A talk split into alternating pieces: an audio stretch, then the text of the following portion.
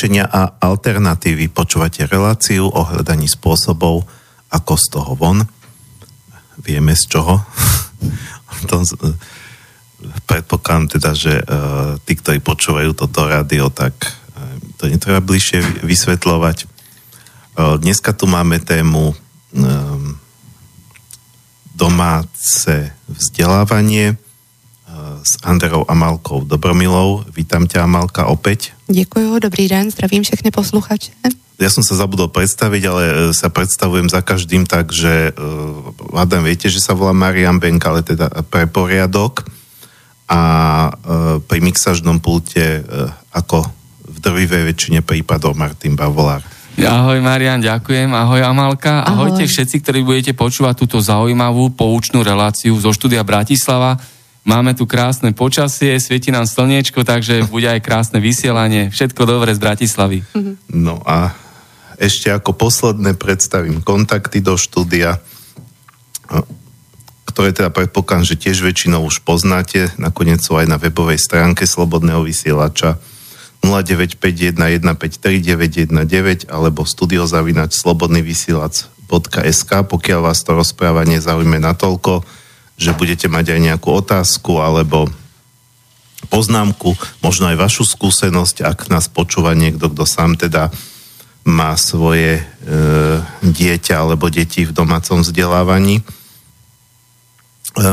ty si vlastne, Amalka, hovorila práve pred, e, ja o tom prehľad nemám, ale e, pred reláciou, že, že sa to nejako rozmáha ano. v našich českých a slovenských zemích. Rozmáhá se to a vlastně to není nic eh, neobvyklého, i když na další eh, dobu jsme přestali mít eh, pojem o tom, co je to domácí vzdělávání, že vůbec něco takového bylo možné, ale v nedávné i dávné historii, já jsem to mluvila o rodových stacích a o způsobu života, na rodových stacích, tak bylo běžné to, že děti nikam neodcházely do škol, i když i v té době vedické byli učitelé, kteří obcházeli jednotlivé osady a pořádali se různé besedy, tak děti vlastně neodcházely do škol, ale celé to společenství v rámci rodové osady žilo pospolu. To znamená rodiče, děti, eh, další sousedé se svými dětmi a byly společné prostory, kde se ti lidé scházeli, kde se vzdělávali, eh, kde oslavovali život, protože v té době vedický bylo nespočet svátků a různých obřadů a to byl vlastně proces vzdělávání, takže to domácí vzdělávání je nám, našim duším známé. V současné době je to tak, že spousta lidí se navrací k tomuto, k této možnosti, i když eh, v Československu není legislativně známý pojem domácí vzdělávání, ale takzvané individuální vzdělávání, ale de facto ten princip je stejný, že je to způsob vzdělávání doma, tedy dítě je přihlášeno v nějaké kmenové škole, musí být ze zákona a my chodíme dvakrát eh, do roka, to znamená v pololetí a na konci roku na přeskoušení, takže ta výuka probíhá doma v domácím prostředí. A existuje i takzvaná mapa doma vzdělávaných dětí eh, na internetu. A když jsem tu mapu viděla, eh, tak jsou takové červené a modré špendlíčky v těch mapách, je to mapa Československa, tak je obsazena plně těmito špendlíčky po, po, celé, po celé naší vlasti. A ty, ty červené, nevím, jestli to říkám úplně přesně, ale červené tuším znamenají, že už ty děti jsou v domácím vzdělávání a modré, že se chystají, možná je to obráceně, ale eh, Každopádně v České republice možná je více doma vzdělávaných dětí, možná i proto, že eh, v České republice je uzákoněn jak první stupeň, tak i druhý stupeň v rámci domácího vzdělávání. Takže na Slovensku je uzákoněn zatím první stupeň, ale spousta rodičů, pokud se svými dětmi chtějí pokračovat v domácím vzdělávání, tak pokračují v zahraniční škole, třeba i v České republice jsou zapsaní a ten druhý stupeň absolvují v touto formou. Eh, ty si povedala, že uh, chodíme mm-hmm ja vlastne ťa toľko nepoznám, či, ale predpokladám, že e, máš deti, hej? Ano, mám děti. A, a, a teda vzděláváš ich takisto takto? A vzdělávám jich uh, už šestým rokem takto. Mám 16-letého, téměř 17-letého syna, tudíž už uh, je věkem přes základní školu, už si splnil tu povinnou devítiletou školní docházku a pokračuje v obdobné formě. Uh, je zapsán uh, vlastně um, České škole, školy Březové, které, kteří se věnují jednak vzdělávání dětí od samého počátku, to znamená mateřská škola, základní škola a druhým rokem získali grant od Zlínského kraje pro ško- středoškolské liceum, takže to bylo zrovna v době, kdy můj syn končil základní školu a posléze uh, jsme vlastně podali jakoby přihlášku na tuto školu a od té doby hmm. navštěvuje druhým rokem. A on teda bol, bol takto od začiatku, lebo neviem, ako dlho sa ty zaoberáš takými... Šestým rokem, no. Či, čiže on chodil najprv na hmm. štát, teda, teda, ako na klasickou a až potom si, ano. ste ho dali? Ano, e, vlastně můj syn si prošel celý první stupeň, dá se říct, klasickým systémem vzdělávání. Byl ve dvou školách, nejdříve v jedné škole, kde teda měl výbornou učitelku, s chodou okolností mou kamarádku, ale Eh, bohužel tam nebyl příliš eh, dobrý kolektiv dětí, setkal se tam i se šikanou, byly tam různý problémy, takže takovou tu první možnost, kterou mno, mnozí rodiče asi volí, že přijdou na jinou školu. Takže jsme zvolili jinou školu a přišel teda do jiné školy. Zaplať pán Bůh, tedy tam byl dobrý kolektiv, eh, je v kontaktu s dětmi z té školy do dnešní doby, má tam spoustu kamarádů, i nejlepšího kamaráda, ale zase tam byl problém, dá se říct, s paní učitelkou, takže Eh, potom uh, moje dcera chodila do první třídy, ta neabsolvovala celý první stupeň v, klasickém systému vzdělávání, ale do první třídy. Takže má taky své zkušenosti a uh, vlastně pak my děti z různých důvodů nebyly plně v té škole šťastné, nehledě na to, že můj uh, syn potřeboval individuální uh, přístup, měl tam určité i disporuchy, a na to nebyl prostor, že jo, ve velkém kolektivu dětí ty učitelé nemají prostor se věnovat dětem povětšinou individuálně, tak jak třeba bylo doporučení i z pedagogického psychologické poradny, kterou jsme naštěvovali. No a po těch zkušenostech, které jsme v tom klasickém systému měli, tak jsem si říkala, no samozřejmě, že chci, aby moje děti byly vzdělané, moudré, ale hlavně chci, aby byly šťastné a v tom klasickém systému vzdělávání oni šťastné nebyli, takže jsem si hmm. sedla doma k počítači a najednou jsem si začala zjišťovat možnosti, jak je to teda s legislativou. Jestli opravdu musí chodit do té školy, tak víme, že je povinná devítiletá školní docházka, ale jakou formou ji splní je v kompetencích rodiče, samozřejmě v rámci uh, platné legislativy v tom uh, daném státě, v té dané zemi. Takže jsme zjistili, že jsou, víme dnes už, že jsou i alternativní školy jako Montessori, Waldorf a podobně, ale tehdy v našem městě nebyla, nebyla žádná Waldorská škola, začínala Montessori, což by teda pro ten druhý stupeň ještě nebylo možné. A zjistila jsem, že existuje tedy individuální domácí vzdělávání. Začala jsem se o to uh, velmi dohloubky zajímat několik měsíců. Vytiskla jsem si různé studie, diplomové práce na téma domácího vzdělávání u nás i ve světě a zjišťovala tak spoustu zajímavých, zajímavých skutečností. A posléze jsem jezdila na přednášky paní inženýrce Pražákové, která vzdělávala doma své tři děti a účastnila se, byla spoluzakladatelkou Asociace domácího vzdělávání a po zralé úvaze vlastně jsem eh, navrhla dětem, že bychom mohli zkusit tuto možnost domácího individuálního vzdělávání a od té doby jsme šestým rokem v domácím vzdělávání.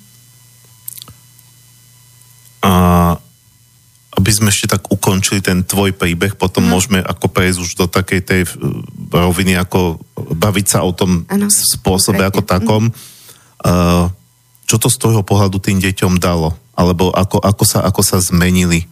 Eh, samozrejme, nebavím, predpokladám, že tie poznatky tie musia uh-huh. vedieť tak, či tak, či, uh-huh. či eh, chodia teda mm, do tej školy, či, tam, či ju navštevujú, či ju nenavštevujú, ale asi to má iný benefit, predpokladám, ako ten uh, to, čo sa teda stále ako v tej spoločnosti sa to vo väčšine stále vníma, že, že, že význam školy je ten, že sa natlačí niečo tým deťom do hlavy. A že, a že dokážu, ja neviem, odrecitovať násobilku, že dokážu povedať, ja neviem čo, uh, hlavné mesto Mozambiku a podobne, mm. ale, ale uh, čo, predpokladám, že asi uh, v, tomto, v tomto ten rozdiel by nemal byť, alebo v čo, v, v čo víš, ako povedzme nejakú zmenu uh, u tých detí uh, keď teda začali se vzdělávat takto. Když eh, mluvíš o tom, o čem je jako klasický vzdělávání, tak jsem před lety v Českém eh, rozhlase slyšela rozhovor, kde říkali, že byla uskutečněna studie, kolik vědomostí z nás, v nás zůstává ze základní školy, tak je zjištěno, že 10% v nás zůstává. Teď si vemte, kolik času neefektivně stráveného ve školách a posléze nad domácími úkoly a učením člověk od samého raného dětství stráví. Takže je v tom obrovský rozdíl. Já teda jsem moc ráda, že mý děti prošly a vědí, jaký mají to zkušenost klasického systému vzdělávání, protože postupem času by se mohlo stát, že by i zatoužili jít do té školy, protože chodí většina dětí zatím do klasické školy, takže jsem ráda, že tou zkušeností prošly. Jsou děti, které jsou vzdělávané doma od počátku a projevili třeba počase přání jít že jo, do toho klasického systému vzdělávání, aby si ty zkušenosti prožili a samozřejmě uh, viděli, jaký to je, jaký to je uh, v té klasické škole, v čem spočívá ta výuka. Uh, moje dcera Tereska, který je dneska 13 let, častokrát řekne, mami, mě to kolikrát tak nebavilo, uh, takže jsem koukala z okna, tak proč tam ty děti jsou, že jo, dokoukají z okna zrovna, ani to tělo, ani ta mysl e, není připravena na to střebávat e, to, co ten učitel říká, když to v tom domácím vzdělávání si můžeme tu práci, to učení vzdělávání rozvrhnout tak, jak jsme naladěni.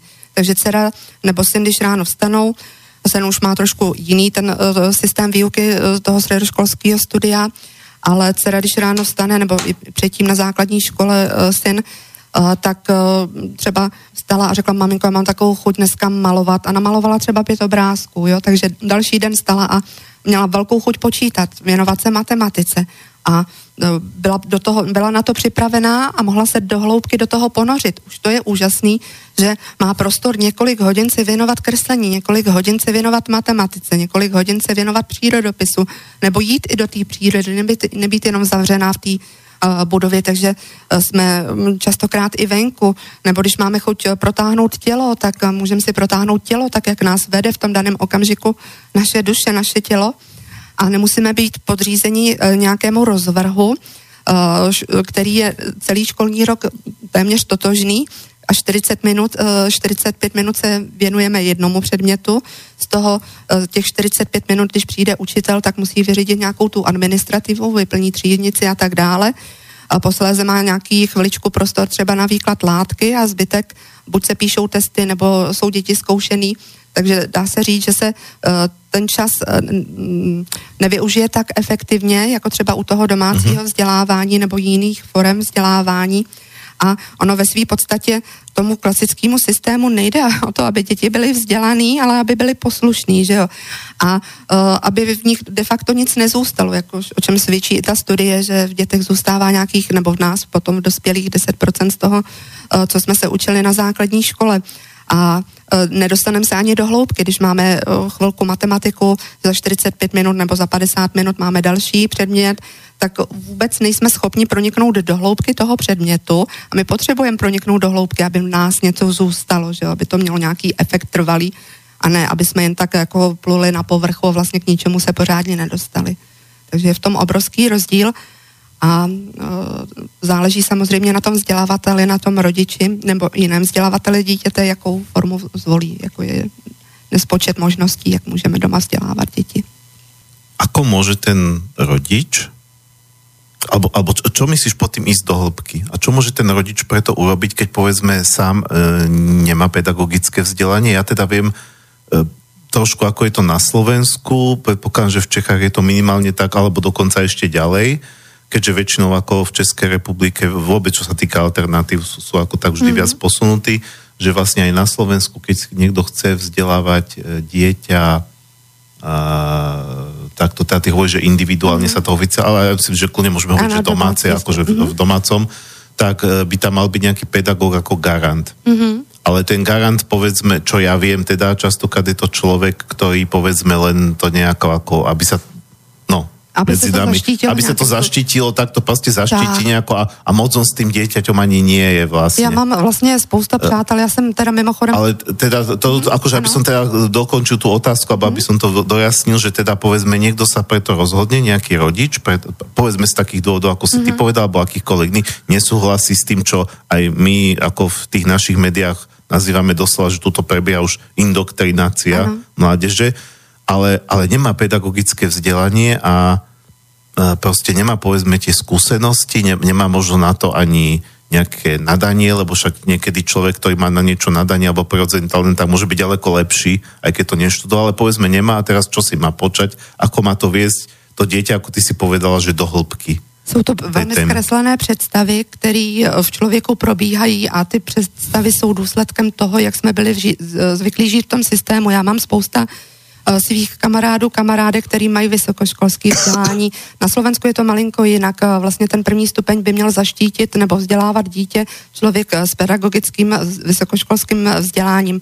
V České republice dítě na prvním stupni může vzdělávat nebo zaštítit člověk s maturitním vzděláním, to středoškolským ukončeným maturitou, jakéhokoliv směru a druhý stupeň zaštiťuje člověk, který má minimálně bakalářské vzdělání a nemusí být pedagogického směru. V, Česko, v České republice ještě zapotřebí nejen vyplnit uh, žádost uh, o domácí vzdělávání v dané škole, ale je zapotřebí mít ještě posudek z pedagogicko-psychologické poradny, což na Slovensku není, jo? takže malinko v tomhle se to liší a mý přátelé, kteří to pedagogické vzdělání mají, říkají, buďte rádi, že ho nemáte, protože všeho toho, co do nás bylo huštěňolno, my se teď pracně zbavujeme, protože už je nějak člověk sformován do nějaký systémový podoby, jak je to vhodný tomu systému a je to spíš jakoby na škodu. Dokonce je spousta učitelů, i známých, možná někteří lidé znají stránky svoboda učení.cz, kde se vyjádřují třeba američtí pedagogové a spisovatelé, jako třeba uh, pan John Holt, který napsal uh, knihu Proč děti neprospívají a další knihy. A ty sami právě tvrdí, že je výhodou, když člověk to pedagogické vzdělání nemá. Já teda jsem vystudovala Montessori pedagogiku a předtím jsem studovala dva roky Eh, na vysoké škole, klasické vysoké škole, obor německý jazyk a literatura pro školskou praxi. A já jsem po dvou letech, bylo to teda už při dětech, když byly malinké, a já jsem po dvou letech eh, toho měla to, tak dost a vzpomněla jsem si na Jaroslava Duška, eh, kterého se velmi často ptají, jak do ty takový sečtělý člověk, proč si nevystudoval nějakou tu vysokou školu. A on často říká, no ono je to velmi prosté, velmi jednoduché, je to ze dvou důvodů. Buď by mě okamžitě a vyhodili, že jo, jako nějaký pochybný individuum z té školy, anebo by mě většině eh, bolela hlava jako z toho, jo, eh, prostředí a tak a mě už opravdu začala velmi bolet hlava z těch nároků a tlaků, který tam byly. Ne, že by bylo úplně všechno špatný, vzala jsem si to, co pro mě bylo užitečné, byly věci, které mě bavily, ale bylo tam spousta věcí, které se mnou nesouzněly, takže jsem vlastně odešla eh, po dvou letech mm, z klasického systému vzdělávání toho uh-huh. pedagogického směru a uh, já bych na to navázala, jestli můžu, protože vnímám, že mám tohle to tady sdělit lidem a přečíst ten náš prvotní způsob života, který souvisel vlastně i s tím, že naše děti neodcházely do škol a kde se najednou vzali odborníci uh, na výchovu našich dětí a uh, vlastně pořád máme pocit, že jsou odborníci na vzdělávání našich dětí, tak já bych velmi ráda k tomu přečetla pár uh, slov z knihy Vladimíra Megrého, rodová kniha právě o výchově dětí a vzdělávání dětí ve vedické kultuře. Takže lidstvo stále hledá dokonalý systém pro výchovu dětí, snaží se vyhledat nejmoudřejší učitele a dát jim své děti na výchovu. Ty také, Vladimíre. Připravuje se k rozhovoru se synem, si pět let hledal nejlepší systém výchovy dětí, který by ti všechno objasnil a naučil tě komunikovat s tvým vlastním synem a stále si prosil o radu uznávané učitele a různé vědce. Ale žádná rada, rada žádný systém tě neuspokojili a nezdáli se ti dokonalé. Stále čist, častěji v tobě vznikaly pochybnosti. Kdyby alespoň jeden systém výchovy dětí byl dokonalý, každopádně by ho použilo mnoho lidí a někde na zemi by žil šťastný národ. Ale ve všech státech jsou pouze podobné nebo různé problémy. Šťastnou rodinu je třeba hledat jako jehlu v kupce sena – Znamená to, že není zázračný systém na výchovu dětí. Hledání je zbytečné, když není co hledat. Promiň mi, prosím, jiné východisko tehdy nenacházejíc. Jsem stále sledovala tvou mysl. Přes tebe jsem se snažila pochopit, co odvádí lidi od, zři- od zřejmého. A jednou jsem pocítila tvou myšlenku. Nevíra, strach před vlastními chybami nutí lidi, aby odevzdali své děti do škol a akademií, aby potom obvinili učitele, ale ne sebe. Jednou jsem viděla, jak si zbledl a znehybněl, když se v tobě zrodila myšlenka. Děti se vychovávají způsobem života rodičů a společnosti. Myšlenka byla správná a přesná. Ale polekal se si. Stále se snažil na ní zapomenout, avšak zapomenout na očividné se nedařilo. Pak se spokoušel zápasit se svou myšlenkou, uvažoval si takhle. Jak se lze, lze stát vědcem, malířem nebo básníkem? Jak se lze naučit matematiku, astronomii, nebo se dozvědět o dějinách bez studia ve speciální škole? Ale přemýšlel si nad znalostmi různých oborů, jenže oni ve výchově nejsou to hlavní. Nesmírně důležitá je kultura citu, jež dokáže stěsnat všechny znalosti v semínko. Jsi jasným důkazem mých slov. Mohl bys to všechno pochopit. Vždyť si dokázal napsat knihu bez studia ve speciální škole. Pouze tři dny jsme spolu strávili na louce a teď si spisovatel známý v různých státech. Dokážeš výjít na pódium před sál zaplněný lidmi. Jsou mezi nimi učitelé, básníci a známí léčitelé. A ty dokážeš před nimi mluvit třeba tři hodiny. A lidé tě s velkou pozorností poslouchají. Často se tě ptají, jak dokážeš udržet v paměti informace, jejichž objem je bezmezný. Jak dokážeš bez papíru přesně recitovat stránky knih na spaměť? Odpovídal si na podobné otázky nesrozumitelně, ale pro sebe se rozhodl, že jsem jakoby na tebe působila nevýdanými čárami. Ve skutečnosti se ve tvém případě všechno dělo podstatně jednodušeji. Když jsi se mnou trávil první tři dny v Tajze, současně po celé tři dny na tebe působila právě vedická škola.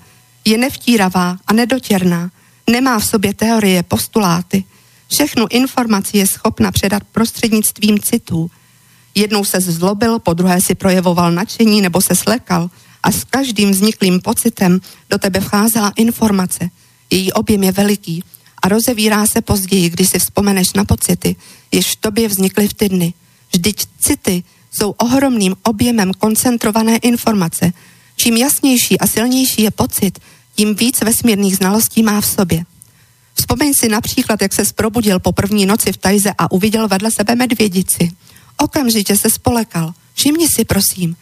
A v mysli se doslov okamžitě se spolekal. Ale co je to pocit strachu? Pojď, zkusíme si ho převést do informace. Jak to bude vypadat? Myslel si, vedle mě je obrovské lesní zvíře. Jeho váha značně převyšuje váhu mého těla. Síla jeho tlap je větší než síla svalů mých rukou. Lesní zvíře může být agresivní, může na mě zaútočit a roztrhat mě. Jsem beze zbraně. Je třeba vyskočit a běžet. Tento objem informace při uvědomělém pochopení zabere ne jeden okamžik, ale značně více času. Ale informace stěsnaná do citu, v tomto případě pocit strachu, dává možnost reagovat na situaci okamžitě. Za jeden okamžik prožívaní silného pocitu člověkem prochází velký objem informace. Při jejím popisování vznikne vědecký traktát, jehož bezcitové pochopení může trvat roky. Správný souhrn pocitů, jejich správná posloupnost mohou mnohokrát zvětšit objem znalostí, který člověk již má. Například tvůj strach z medvědice pominul také okamžitě. Proč ale? Vždyť je to nepřirozené. Stále jsi zůstával v tajze, stále jsi byl beze zbraně a medvědice neodešla daleko. A v tajze mohlo být hodně dalších zvířat. Ale pocit strachu se v tobě okamžitě proměnil na pocit bezpečí. Toto bezpečí se cítil ve větší míře, než když se nacházel na své lodi nebo ve městě obklopený ozbrojenou ochrankou. Pocit bezpečí v tobě vznikl také okamžitě. Stalo se to, když si viděl, že medvědice s potěšením plní mé rozkazy, reaguje na má slova a gesta. Pocit bezpečí ti dal možnost nově vnímat informaci. Podrobné popisování všeho, co se ti stává, může zaplnit nemálo stránek celého traktátu. I ve svých knihách si nemálo slov věnoval vztahu mezi člověkem a zvířaty ale toto téma je nekonečné a v pocitu je uložené v jeden okamžik. Ale stalo se ještě něco významnějšího. Pouze za několik vteřin se dva protikladné pocity ocitly v absolutní rovnováze. Stala jsem se pro tebe člověkem, v jehož blízkosti se cítil zcela v bezpečí a zároveň i nepochopitelným a trochu tě lékajícím. Rovnováha citů je velmi důležitá. Svědčí o vyváženosti člověka a zároveň jakoby neustále pulzovaly rodí city, stále nové a nové informační proudy. Kultura, způsob života každé rodiny vedické civilizace a způsob života celého lidského společenství byly velikánskou školou pro dospívající generaci, pro intenzivní zdokonalování člověka, pro jeho posun k tvoření v bezmezných prostorách vesmíru. Děti vedického období se nevychovávaly tak, jak to probíhá v současných školách, ale účastních, účastí ve veselých svácích a obřadech. Byly to svátky jedné rodiny, nebo ty, jejíž se zúčastnili lidé celé osady, anebo i několika, rozmístěných v sousedství. Lze to říci ještě přesněji. Množství svátků vedického období bylo seriózní zkouškou pro děti a dospělé a prostředkem informační výměny. Způsob života v rodině a příprava k těmto svátkům právě toto dávalo možnost získání obrovského systematického objemu znalostí. Znalosti se děti učili se dítěti podávali bez přinucení, nebylo nuceno proti své vůli sedět a poslouchat učitele. Proces výuky pro rodiče a jejich děti probíhal každou chvíli, vesele a nevtíravě, byl chtěný a zajímavý, ale byly v něm také postupy pro dnešní svět neobvyklé. Dnešní vědci, neznající jejich obrovský význam pro člověka, by je mohli nazvat pověrou nebo okultními činy rodičů vedického období. Například ty jsi to také pomyslel a pobouřil ses, když si viděl, jak našeho úplně malinkého syna, zatím bezmocného a dokonce neumícího se postavit na nohy, uchopil mohutný orel. Ve velkých drápech děťátko držel, jednou vysoko, po druhé nízko nad loukou kroužil. Něco podobného se provádělo s dětmi ve všech vedických rodinách. Nevždy se pro tento cíl přivolával orel. Ukázat dítěti zem z výšky lze i z vrcholu hory, pokud taková hora je vedle domu a občas otec s malým děťátkem vylézal na vysoký strom. Stávalo se, že se pro tento cíl stavila speciální věž, ale přece účinek byl mnohem větší, když orel kroužil s dítětem nad zemí. V tomto okamžiku do děťátka, jež prožívalo celou stupnici pocitů, prudce vcházelo velké množství znalostí. A až vyroste a bude se mu chtít, neboli vznikne potřeba, tyto znalosti v sobě přes city dokáže otevřít. A já bych to trošku přeskočila, ale co důležitého bych ještě chtěla říct, eh, jak to probíhalo. Před jarem se ve společném domě scházeli obyvatelé celé osady. Poslouchali všechno o dosažených úspěších svých dětí. V tyto dny zněly referáty. Šestiletý chlapeček mohl všechno, všechny ohromit, vyprávěje o smyslu života jako filozof. V ty dny děti ukazovali dospělým své nádherné výrobky. Někdo potěšil sluch shromážděných svým zpěvem nebo neobvyklým tancem. Lze to nazvat zkouškou nebo svátkem pro všechny. Na tom nezáleží. Důležitější je něco jiného. Všichni měli radost stvoření. Řada pozitivních emocí vynálezů těchto dnů se do života zaváděla s radostí. Jak odpovědět na otázku, kdo byl hlavní ve výchově dětí? Lze s jistotou říci kultura, způsob života rodin vedického období. Co z této kultury lze převzít pro dnešní děti? Jaký z existujících dnešních systémů výchovy dětí lze uznat za lepší? Posuď to sám, jsou všechny nedokonalé. Vždyť jsme překroutili dějiny lidstva, čímž nutíme děti lhát sami sobě a násilně nutíme mysl, aby šla lživou cestou. Právě proto se trápíme sami a působíme trápení svým dětem. Nejprve se všichni lidé mají dozvědět pravdu o sobě. Bez pravdy v lživých teoriích se život podobá hypnotickému spánku – v dětských učebnicích je třeba změnit posloupnost tří obrázků. O dějinách lidí žijících na zemi je třeba dětem povědět pravdu. Pravdivost je třeba prověřovat sám sebou. Potom s dětmi, jež poznají neskomolenou podstatu, vybírat novou cestu. Tři obrázky v dětských knihách o dějinách vývoje země a lidí žijících na ní nejsou nevinné. Podívej se, co jim od malička vnucují. První je na něm zobrazen pračlověk. Podívej se, jak vypadá kožešině z holí stojí mezi kostmi zvířat, jež zabil, má neinteligentní pohled a vyceněné zuby. A tady druhý obrázek. Člověk stojí s mečem ve zbroji, leskne se zdobená helma, s vojskem dobývá města, otrocký dav před ním sklání tvář k zemi. Tady je třetí člověk v obleku, má inteligentní, šlechetný výraz a zdravě vypadá. Kolem sebe má množství přístrojů a zařízení. Dnešní člověk je krásný a šťastný. Všechny tři obrázky jsou lživé a jejich posloupnost nesprávná. Houževnatě, přísně a cíleně se celá tato lež vnucuje dětem. Potom ti povím, kdo tohle dělá a na co potřebuje takovou lež.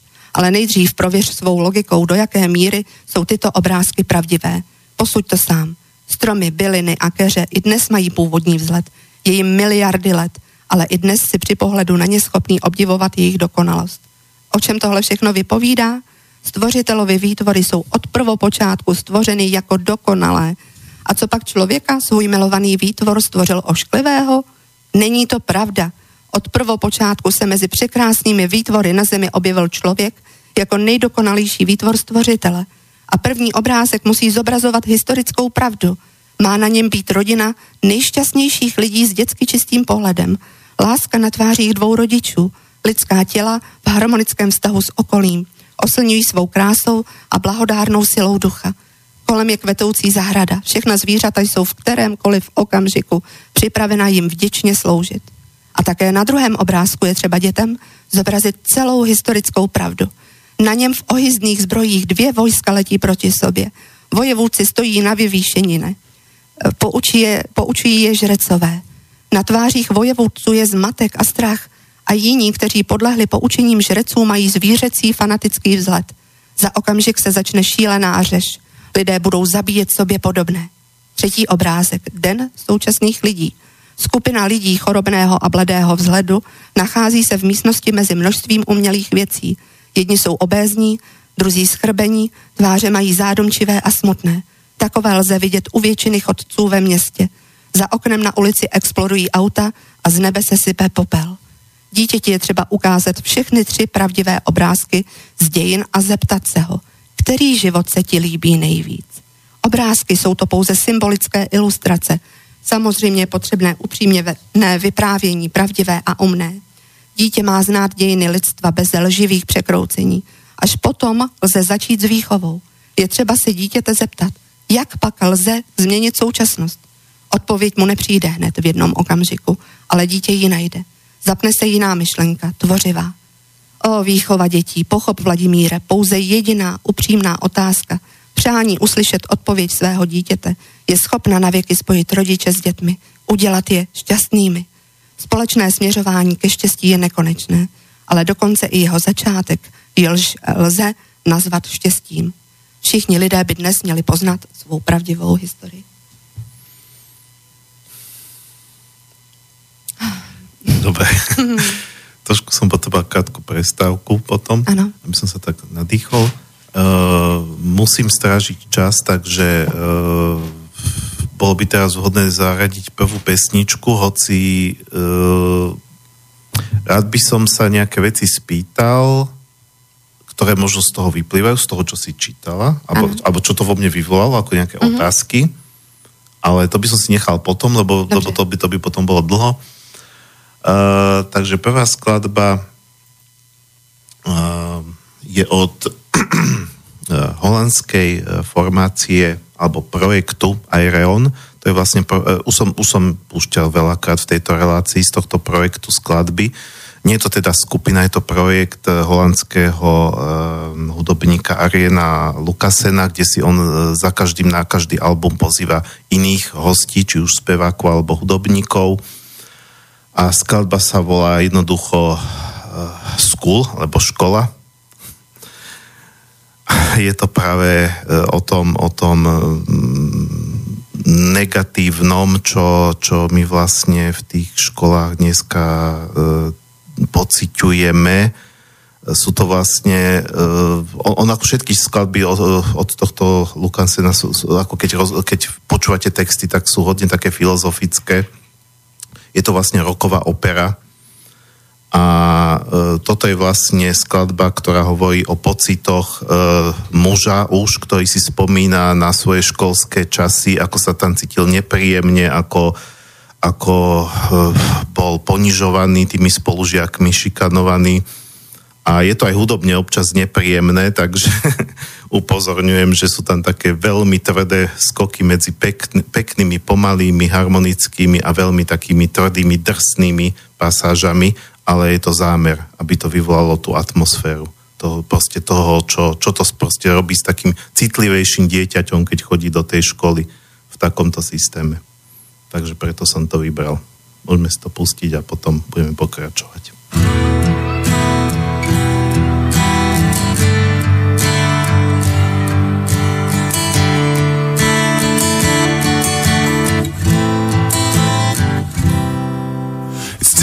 Time to leave your sheltered cage, face your deepest fears.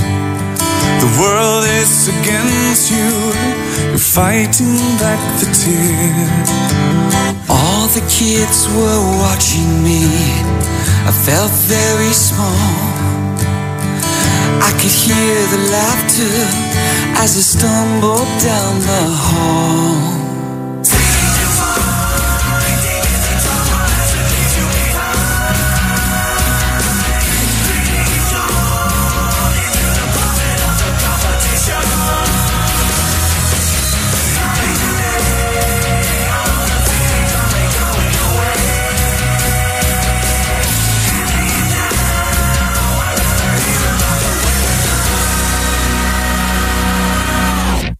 The bigger boys, they beat you up. Out here, you cannot hide. No friends to help you, no father at your side. I swore that I'd get back at them, but I was just a kid. One day I'd show them I wouldn't rest until I did.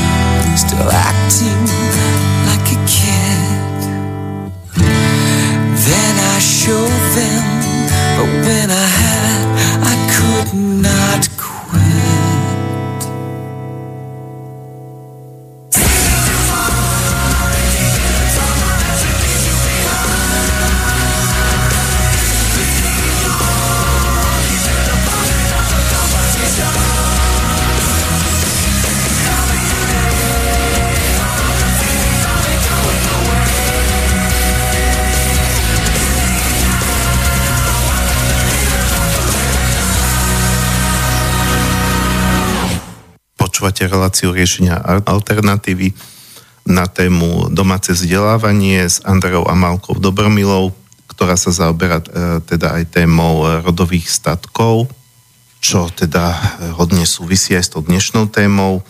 A pokiaľ teda e, nechcete len počúvať, ale sa aj zapojiť do relácie, tak môžete zavolať na 0951153919 alebo napísať e-mail na studiozavinač slobodný vysielač www.sk.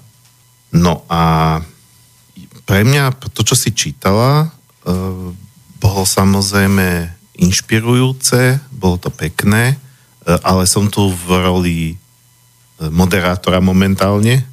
to znamená, že či chcem, či nechcem, som, som teraz viac v tej racionálnej polohe, lebo snažím sa, aby, aby, z toho, aby si z toho niečo odniesie aj ľudia, ktorí sú v tom ráciu a čo mnohí ešte sú. No a potrebujú to nejako uchopiť. Mm-hmm.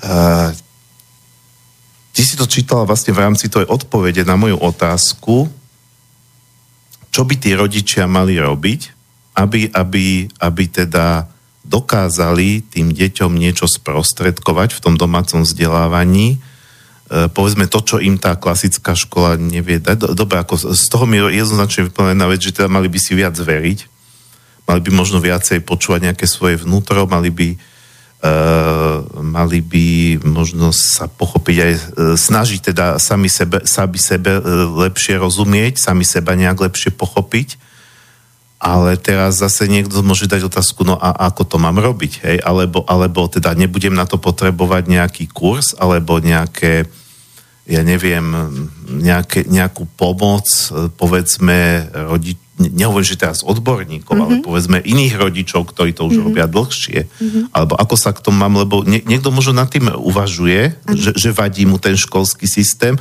a treba, ako ty si hovorila, že nejaká alternatívna škola tam, kde býva, nie je, alebo je tam možno taká, kde sú aj nejaké výhrady, lebo vieme, že aj tie alternatívne školy nie sú všetky ideálne, možno tam počulo nie tiež všelijaké veci. A, a, a o tom rozmýšľa, ale, ale proste netrúfa si na to, lebo rozmýšľa, že no a čo ja teraz, ako ja to budem, to dieťa, uh, chápeme sa, hej, že, že vlastne mm-hmm. čo, čo, čo, čo by mohlo byť také odporúčanie pre toho človeka? Chápu, že pro mnoho lidí je to ještě jakoby nepředstavitelný, ale ještě bych doplnila jednu důležitou věc, která s tím souvisí je v propojení. Když jsi uh, zmiňoval tu nevíru v sebe, k, takže je důležitý věřit sám sobě ve své schopnosti, který v sobě jako každý člověk máme. A ještě jedna důležitá věc je přijmout zodpovědnost. Přijmout zodpovědnost za svůj vlastní život a za život svých dětí tím, že děti odkládáme, dá se říct, do systému a chodíme hmm. do zaměstnání, který systém stvořil a vidíme to jako jedinou možnou variantu, se vzdáváme, dá se říct, moci a zodpovědnosti na svým vlastním životem. Takže ono to vyžaduje samozřejmě mnoho odvahy, protože spousta lidí se bojí převzít tu zodpovědnost i někde třeba i na podvědomé úrovni, za vývoj svých dětí, nevěří si, protože tady nám bylo státem systémem vmanipulováno, že na všechno musí být odborníci že pouze lékař eh, je ten odborník, který ví, co se týče našeho zdraví, že pouze učitel je ten, který je odborníkem na to, co se týče vzdělávání dětí, eh, že eh, psycholog nebo nějaký poradce v poradně je tím odborníkem na výchovu dětí a teď jsme si něco četli na tohle téma a teď si vemte, že eh, kdo může být větším odborníkem na své dítě, když to takhle nazvu, než rodiče. Teď oni ho stvořili, mm-hmm. pochází z nich to dítě a kdo jiný, ten nejbližší přece rodič naciťuje, eh, jak tomu dítěti je, co, je, co se s ním děje a tak dále. A teď si vemte, že vy jdete do poradny eh, nebo k někomu, kdo to dítě vůbec nezná a píše nějaké posudky na to vaše dítě, protože se vyhotoví nějaký test, se zpracuje, že vyplní se nějaké otázky a vyhodnotí ten systém, který je takhle vytvořený, uh, jaký to dítě je, co potřebuje. jo? Takže je to i o tom vzdání se té zodpovědnosti. A samozřejmě rodiče, který by i to vítali, nebo vnímají, že jejich děti nejsou šťastní v té škole, jsou tam určitý problémy, protože třeba víc dětí víc a víc dětí ukazuje, že už v těch školách eh, klasických být nemůžou, že jim tam není dobře, protože se zvyšuje i obrovský tlak na ně. To, co my jsme se učili uh, jakoby ve čtvrtý, v pátý třídě, se dneska učí ve druhé třídě a podobně. Jo? Takže už ten tlak je pro ty děti čím dál víc nesnesitelný.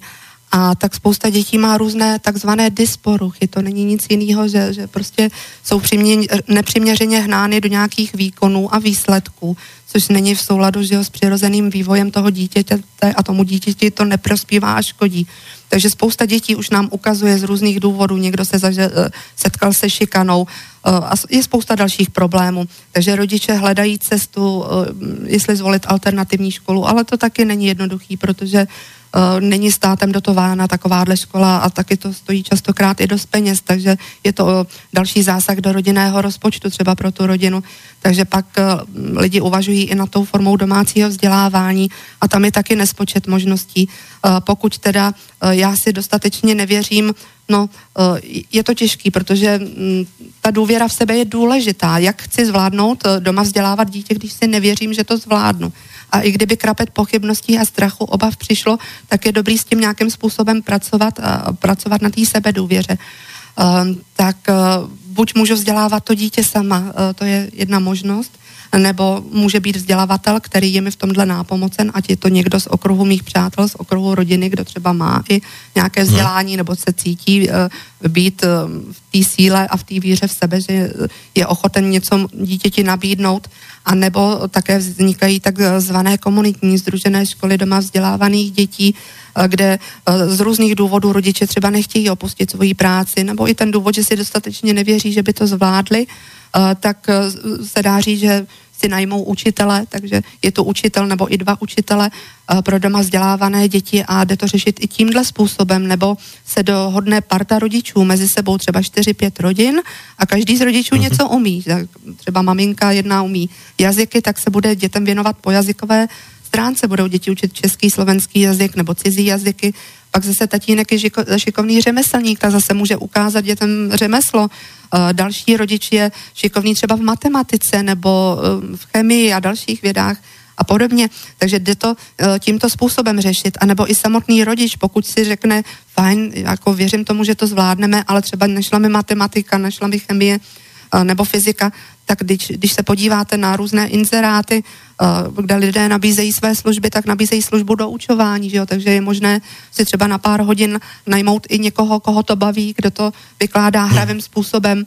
Dneska je i spousta na internetu, tím, že máme internet, tak můžeme najít spousta informací tam, jsou různý portály pro učitele, kde můžete najít různý vlastně prezentace stáhnout si ty prezentace, jakože i já svým dětem a děti to i baví, kde je to hravým, hezkým způsobem vysvětlená ta látka a je tam spousta pracovních listů pak k tomu danému tématu, takže i to je způsob, je tu teda, eh, když to schrnu, tak je tu spoustu pomocníků v různých podobách, aby člověku pomohli, nebo tomu rodiči, kteří si na počátku třeba tolik nevěří. Dobre, uh, a potom je tu ešte taká druhá otázka, ktorá mi v tej mhm. súvislosti mm-hmm. napadla, že keby sme sa chceli nejakým spôsobom čo najviac priblížiť k tomu, čo tam bolo spomínané, ano. ako ten pôvodný spôsob mm-hmm. učenia detí, či vlastne nenarážame, alebo aj ty nenarážaš, mm-hmm. alebo teda aj iní, ktorí majú takto ako deti v tomto uh, spôsobe domáceho vzdelávania, na ten limit, že to dieťa takisto musí chodiť do tej školy, mm-hmm. musí tam chodiť na skúšky a proste má tým štátom určené, čo má vedieť. Mm-hmm. Či to nie je ako do, Jak, do istej miery nejakým ako, ako obmedzením? Ob, obťažující, ako pro človeka, nebo tak myslím. No, no proste, že, že, že e, v rámci toho, že, že ako by si ty povedzme, alebo mm-hmm. niekto, nejaký iný rodič, ktorý chce tie deti viesť, preto, mm-hmm. preto si ich dal do, do domáceho vzdelávania, lebo on ich chce viesť, nechce, aby to teda robil, mhm. robila tá škola za ňo, ako hovoríš, pre chcel prevziať zodpovednosť, má nejakú predstavu. A teraz ale musí to dieťa treba naučiť, pretože aby obstalo v tých skúškach niečo, čo, s, čom na, s čím napríklad aj on sám je v rozpore. Jo, já to vnímám tak, já osobně, že toto beru jako přechodnou dobu, za kterou jsem nesmírně vděčná. A tak to říkám i svým dětem, ať jsou vděční za to, že tahle možnost je, pokud v klasickém systému vzdělávání nebyly šťastné. A je to doba přechodná, než se to posune dál a ono se to posunuje velmi rychle. Vemte si, že za nás to, tahle možnost nebyla a co bychom mnozí za to dali, kdyby jsme nemuseli chodit do školy, protože já nespomínám na nikoho, kdo by se vysloveně do té školy těšil. Jako těšili jsme se, že budou přestávky. Jako a ještě. Jo, možná, kde nám bylo, že říkáno většinovou společností, jak je to úžasný, co všechno se naučíme a podobně, ale ve druhé, třetí třídě už jsme to viděli jinak, jo. Už jenom ten princip chodit eh, do uzavřené budovy a ještě takových typů klasických jo, komunistických budov, eh, který vyvolávají spíš eh, jako zezření, vypadají jako nějaké ústavy vězení a, a podobně. A víceméně oni takovým vězením nedobrovolným ústavem pro děti jsou, nikdo se těch dětí neptal, jestli tam vůbec chtějí chodit, to je jedna důležitá věc. A děti tam jakoby musí chodit, protože ten způsob života je tak nastaven, že my chodíme do těch zaměstnání a děti do těch škol. A přitom dítě by mělo být co nejvíce času venku, když jsem studovala Montessori pedagogiku, měli jsme tam uh, docenta, staršího pána z Olomoucké fakulty a on říkal, že dítě na prvním stupni by mělo být venku v pohybu v přírodě 8 až 9 hodin denně aby uh, psychicky a fyzicky dobře prospívalo. A že takové minimum, minimum pro ten fyzický a psychický správný vývoj jsou 3 až 4 hodiny denně, který dítě, pane bože, v dnešní technokratické době, kdy to v rámci technokracie vrcholí, který jakoby tohle to zažívá a má. Většinou jsou vozeni do školy, ze školy, zvláště ve větších městech na kroužky, z kroužků domů, teď doma dělat úkoly a, a tak dále. Takže to jakoby není jednoduchá situace. Takže já to vnímám tak, eh, že je to přechodná doba a eh, vlastně eh, to všechno, co nám káže systém, že se mají děti naučit zdaleka, není to, co bychom chtěli nebo měli předat našim dětem, že jo. Jako to podstatný, mě často, když jsem byla malá, ptali se mě, co, čím chci být, až budu velká, tak jsem říkala, být šťastná. Jo? Ono opravdu e, je tomu, v tomto systému se tomu vysmívá, jo? vysmíváme se tady lásce, vysmívá se tomu, když člověk chce být šťastný, jako, že je nějak mimo realitu, naivní snílek, že tohle je realita taková mhm. a co pak v ní nejsme šťastní, že jo? takže možná někteří vůbec neřeší tenhle to, jestli je šťastný, nebo jaký jsme, je to normální takhle tímhle způsobem žít ale podstatou je uh, být šťastný a vidět ty pozitiva, protože nejen děti, které mají různé problémy, poruchy, setkali se se šikanou, uh, zvažují možnost vzdělávání doma, ale i děti nebo rodiny, které cestují, nebo sportovně nadané děti, které sportují, jsou často že jo, jakoby na cestách, takže i z tohohle důvodu uh, volí lidé to domácí vzdělávání.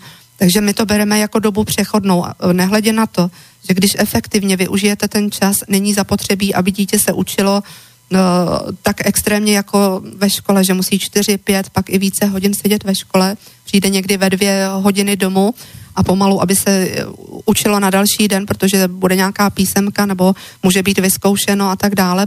Všechno se nestačilo v té škole probrat a má třeba ještě spousta dalších úkolů a to zabere pomaličku celý den, takže ten prostor pro ty nějaký svoje volnočasové aktivity pro to dítě není, aby se rozvíjelo tak, jak vede uh, to dítě ta duše a, a to je základním principem, že ten systém byl stvořen proto, aby jsme nemohli jít cestou našich duší, ale ty svý životy jsme odevzdali tomu, co je tady jakoby nějakým způsobem vytvořeno.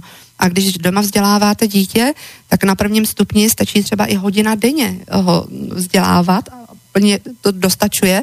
A když to tak schrnu za to pololetí, eh, tu látku, kterou my taky se řídíme školním vzdělávacím programem a, a při tom přeskoušení dělají děti testy z hlavních předmětů, jako je matematika, český jazyk, angličtina a ostatní předměty mají v portfoliové, i tyto hlavní a ostatní předměty mají v portfoliové formě. To znamená, ty portfolia můžou být uh, různým způsobem odevzdána, ať už v podobě počítačové nebo v rámci nějakých projektů. Je spousta rodičů, kteří na Facebooku najdete mraky skupin domácího a komunitního vzdělávání, kde rodiče chtějí dát dětem to nejlepší, propojují se, třeba jednou týdně uskutečňují nějaký výlety, společný projekty, jde se na nějaký hrad nebo do přírody a e, během té výuky toho projektu obsáhnou třeba český jazyk, matematiku, protože něco počítají, zároveň jsou v přírodě, takže e, i ten přírodopis je tam obsáhlý a jakoby více předmětů naraz, jo.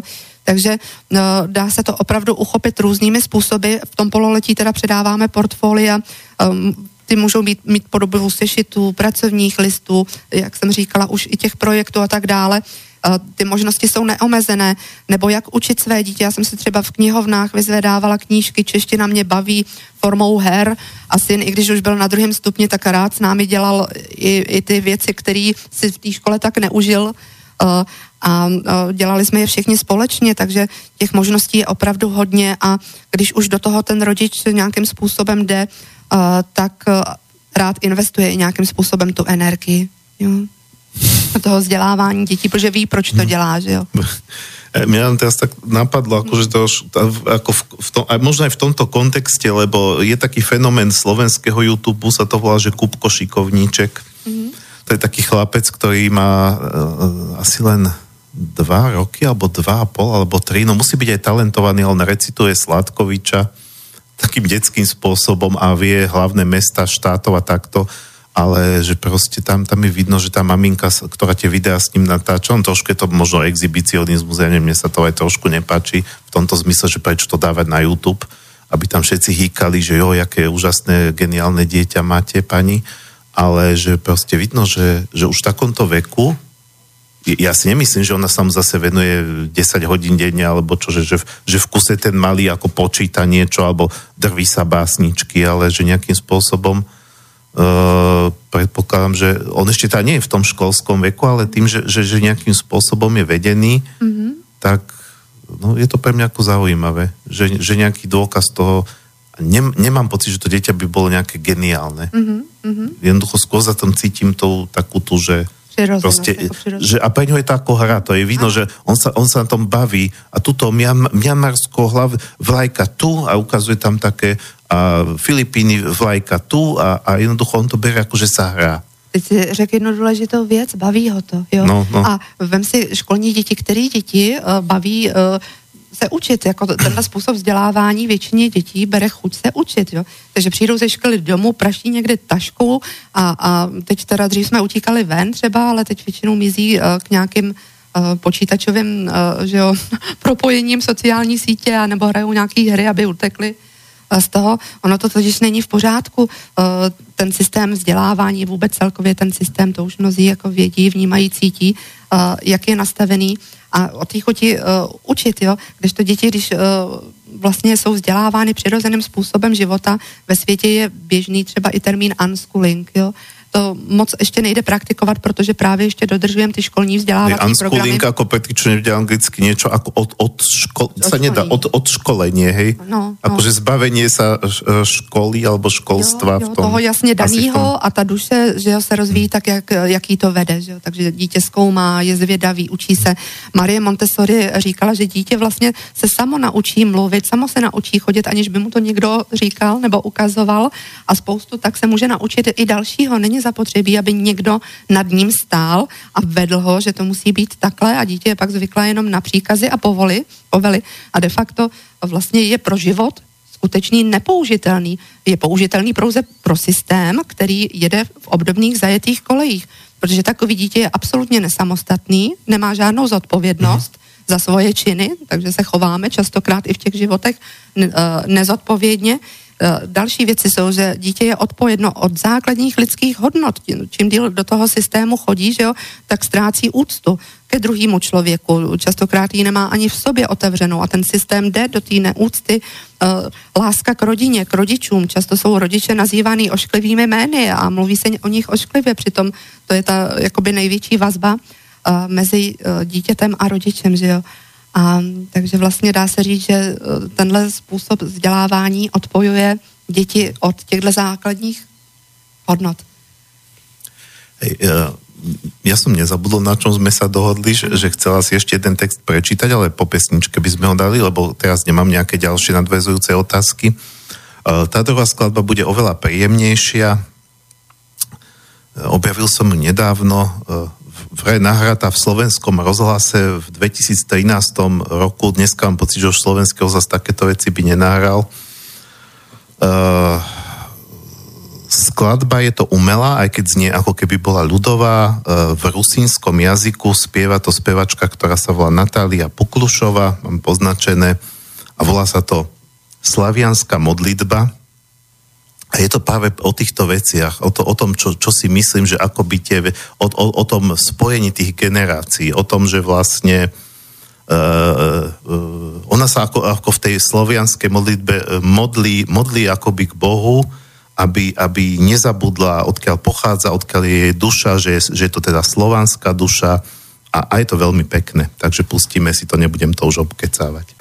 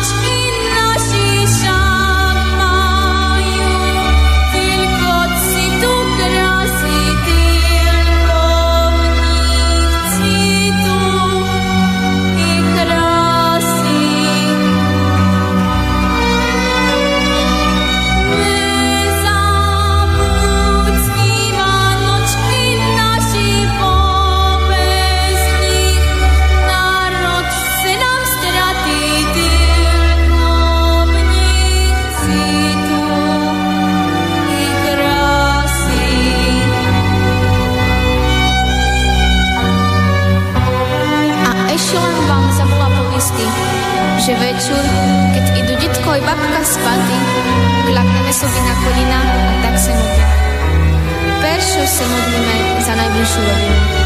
Tak za Rusinu a za všetky slavianský národ. A to ta modlitba najdlhšia. Boditko povili, že nás bar zduže. Od Baltického mora po Jadran a od Prahy až po Ural. Dalej se modlíme za všetkých dobrých ľudí a takedy za tých, čo nám neprajú, čo jim duša blúdi.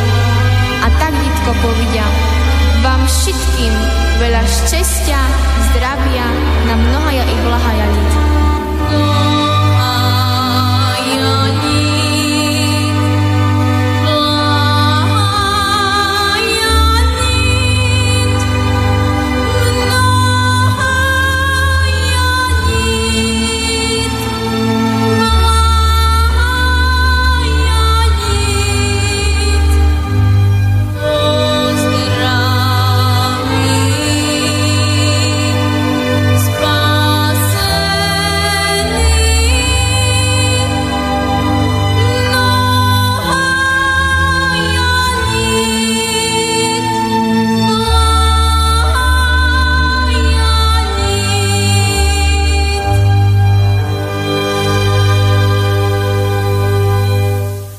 Takže sme späť s reláciou riešenia alternatívy. Môžeme pokračovať a pokiaľ chcete e, nejakým spôsobom aj vy ovplyvniť, milí poslucháči, o čom sa bude rozprávať, môžete zavolať na 0951 alebo napísať na studiozavinač slobodnyvysielac.sk No a ja som pred pesničkou hovoril, že teda e, sme sa bavili o tom, Amalka, že by si chcela prečítať jeden text a že ten text je vlastne e, tvoje hodnotenie tvojho syna. E, ono to má nejaký význam, alebo je to súčasťou toho, alebo, alebo si to robila len tak akoby v rámci toho vášho vzťahu, alebo aby on dostal od tej svojej mamy nejakú spätnú väzbu Určitě, tak uh, děti dostávají vlastně vysvědčení v rámci mm. kmenové školy, uh, u které jsou zapsaný každý pololetí, měli na výběr, zdali si, když jsme do uh, domácího vzdělávání vstupovali, jestli chtějí slovní hodnocení nebo formou známek, nakonec jsme zvolili ty známky, ale já jsem chtěla právě posluchačům přečíst své vlastní hodnocení, který vlastně vzniklo jakoby navíc. Ono ono přeci jen, je to událost, rok vzdívá, vlastně vzděláváte dítě doma, takže je to událost jakoby pro všechny, i takový ocenění sebe samé a ocenění toho dítěte, protože to slovní hodnocení vnímá toho člověka nejen jakože známka jedna, tři, čtyři nebo tak, a nejsou to jen čísla, ale je v tom ta hloubka té duše a po prvním roce domácího vzdělávání jsem napsala svým dětem, dceři i synovi mm, vlastně slovní hodnocení, takže já bych přečetla aspoň pro ukázku to hodnocení pro syna. Takže vysvědčení pro Ondráška. Milovaný Ondrášku, dnes nadešel den, kdy všechny dětičky ve školách oslavují konec dalšího školního roku a dostávají svá vysvědčení. Stejně tomu i u tebe a tak mi dovol, abych i já předala své vysvědčení tobě a zhodnotila tvůj první rok v domácím vzdělávání. Předně ti chci říci, že mě na jednu stranu mrzí, že jsme s domácí školou nemohli začít již dříve, ale jak sám dobře víš, vše přichází v ten pravý čas a ani nyní tomu není jinak. Ony totiž všechny ty zkušenosti, které domácímu vzdělávání předcházely, byly pro nás a naše poznání stejně tak důležité a všechny právě byly ku prospěchu domácího vzdělávání a nás, nás všech. A tak máš za sebou svůj první rok v domácím vzdělávání, jakož i první rok na druhém stupni základní školy. Věřím, že začátky pro tebe nebyly jednoduché, protože je opravdu velký rozdíl přejít z klasické školy na školu domácí, která je určitě mnohem více o tvé samostatnosti, zodpovědnosti a také vlastní tvořivosti. Musím však říci, že i přes překážky a obtížnosti, s kterými se spotýkal, jsi opravdu poradil, jak jen nejlépe si uměl – Sám nyní moc dobře víš, jak rozdílné je, když musíš jen plnit příkazy a pokyny učitele a když naopak máš projevit svou samostatnost a chopit se tak sám co nejlépe učení a vlastní tvořivosti, na kterou se jistě i ty sám těšil. Učení se však zhostil, jak si je nejlépe uměl a umíš čím dál více. Vnímám, jaké obrovské pokroky si za rok v domácím vzdělávání udělal. Z chlapce, který byl po pět let vzdělávání v klasické škole, odkázán převážně jen na to, co mu kázal učitel, se stal chlapec o mnoho více zodpovědný, samostatný, moudrý a tvořivý a to je naprosto skvělé. I když je před tebou ještě další kus práce, stejně tak jako před každým z nás, vedeš si, milovaný Ondrášku, opravdu moc dobře. I když množství tvého učení je stále čím dál větší, tak ty se po celý rok a to čím dál více snažil ze sebe vydat maximum. A to i přesto, jak někdy může být pro tebe těžké soustředit se na učení. Věděl si, co za den či týden máš umět a svou práci se snažil rozvrhnout tak, aby si ji stihl. Někdy se stávalo, že ne vše si stihl tak, jak si měl, ale vše si v zápětí dohnal a udělal. Na základě svých vlastních zkušeností nyní víš, jak si pro příští rok svou práci ještě lépe zorganizovat tak, aby ti to vyhovovalo a také, aby stihl vše, co máš. V tomto roce se naučil mnoho o slovních druzích, větách a větných členech z českého jazyka. Zopakoval si mnoho věcí, které již znáš z matematiky z předešlých ročníků. Naučil se více počítat s desetinými čísly, stejně tak, jako si hodně pohrál s geometrií, a to především s úhly, trojúhelníky, krychlí a kvádrem. Velmi se mi líbila tvá nápaditost se sešity na geometrii, kterou si i vtipně doplňoval smajlíky a dalšími obrázky. Naučil se také toho mnoho z přírodopisu, zeměpisu a dějepisu, které tě jistě i svým způsobem bavily a věnoval se s jim více. Také si zde i pěkně vedl své sešity a čím dál lépe se naučil zpracovávat referáty k jednotlivým tématům a tím si taky rozvíjel svou samostatnost a tvořivost. Co se týče výchov, tak témata výchovy ke zdraví či občanské výchovy, jako například šikana, vztahy mezi lidmi, komunikace a podobně, ti jsou velmi blízké. O tělesné výchově ani nemluvím. Jsi velmi zdatný a šikovný sportovec a to nejen v míčových hrách, které ti jdou naprosto skvěle, ale stejně tak umíš dělat perfektní kotrmelce, běhat, chodit po kladině, šplhat a dokonce i přeskočit přes kozu a svou maminku se naučil dělat kotouly takovým způsobem, jaký to nikdo ještě nedokázal. V hudební výchově si potěšil i paní učitelku ze školy, kdy jsi vybral lidovou píseň, kdyby byl Bavorov. Stejně tak si byl i pochválen, jak moc hezky se s tebou povídá, když jste spolu diskutovali o referátech na daná témata, která jsi zpracoval. Ondrášku, vím, že systém vzdělávání je prozatím takový, jaký je, ale však je nás čím dál více, kteří se svými myšlenkami a pocity tvoříme i proces učení daleko radostnější a svobodnější, tudíž nám přirozenější. Žijeme nyní v době, kdy se vše staré v nové proměňuje, a to přímo tryskovou rychlostí. A věz, že to, že můžeš být například v domácím vzdělávání, je důsledek všech těch změn, které nyní na zemi probíhají, a to ve všech oblastech života, a to je určitě dobré vnímat radostně. Věz, že vnímám, jak moc šikovný a úžasný chlapec si. Pro mě ten nejbáječnější syn, syn pod sluncem. Velmi mnoho jsme si už za ten čas spolu prožili a otevřeli. Pročistili spoustu věcí a za to ti patří můj obrovský dík. A ten největší dík patří za to, že jsi vybral právě mě jako svou maminku a doprovázíš mě na mé cestě životem. Stejně tak, jako já tebe na té tvé. Velmi mnoho si mě naučil, díky tobě jsem toho již toliko pochopila, pomohl si mi otevřít ve spoustě věcí oči, o to víc lásky ve mně otevřít a za to jsem ti velmi vděčná. Víš, je důležitý být vzdělaný, ale ještě mnohem důležitější je být moudrý, laskavý, uctivý a dobrosrdečný. A to ty jsi. A ještě k tomu velmi citlivý a milující, ochotný na sobě pracovat, stejně tak jako druhým předávat mnohé. A tím se stávat stále lepším a šťastnějším člověkem. Stejně jako dělat lepšími a šťastnějšími lidmi, lidi kolem sebe. Je totiž důležité myslet nejen na dobro své, ale i na dobro ostatních a dělat tak věci pro dobro všech a to ty umíš mistrovsky. A ať již budeš fotbalistou nebo něčím jiný, někým jiným, vždy i nadále pamatuj, že je dobré při své volbě přemýšlet nad tím, čím jsem i druhým přínosem a co mohu učinit i pro blaho nás všech. Ondrášku, děkuji ti za to, že jsi a za to, jaký jsi. Pokud půjdeš i nadálo cestou své duše, vždy tě dovede tím nejsprávnějším směrem. Miluji tě a vždycky budu, jsem to pro tebe a vždy stát budu před tobě. Mm. Dobre, ďakujem. Mm-hmm. Mne teraz napadla taká vec, uh, teda bavili sme sa o tom, že to domáce vzdelávanie je, je umožnené legislatívne v rámci základnej školy, hej? Alebo už aj středný? Teď Někde? už je právě i středoškolský. Ono vlastně hmm. to středoškolské vzdělávání jsem si zjišťovala pár možností, je možný dokonce uh, jsou i soukromé střední školy, kde je možné uh, jakoby uh, za nějaký poplatek, je to asi na jedné škole ve středních Čechách 50 tisíc korun, teda českých, což je nějakých 2000 euro, je možné si zaplatit jakoby dva roky studia domácího, dá se říci přípravy, a za dva roky vlastně jít k té maturitě. Takže je možný jakoby nechodit do té školy uh-huh. každý den, takže i soukromé školy nabízejí různé alternativy a my jsme využili ty možnosti, která je nabízena v rámci středoškolského a právě u škol Březová. Uh-huh. Jsme velmi vděční. Oni mají vlastně žáky i v klasickém vzdělávání, to znamená, že tam mají kmenové třídy a pak i doma vzdělávané nebo dálkově vzdělávané děti. Uh-huh. No, ale, ale predpokladám, že asi nie každý to využije už, uh, že keď, má te, keď dieťa mm-hmm.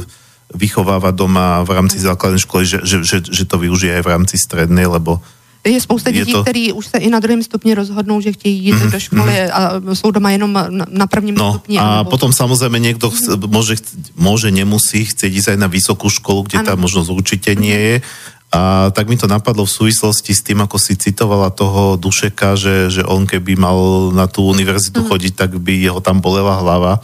Ano.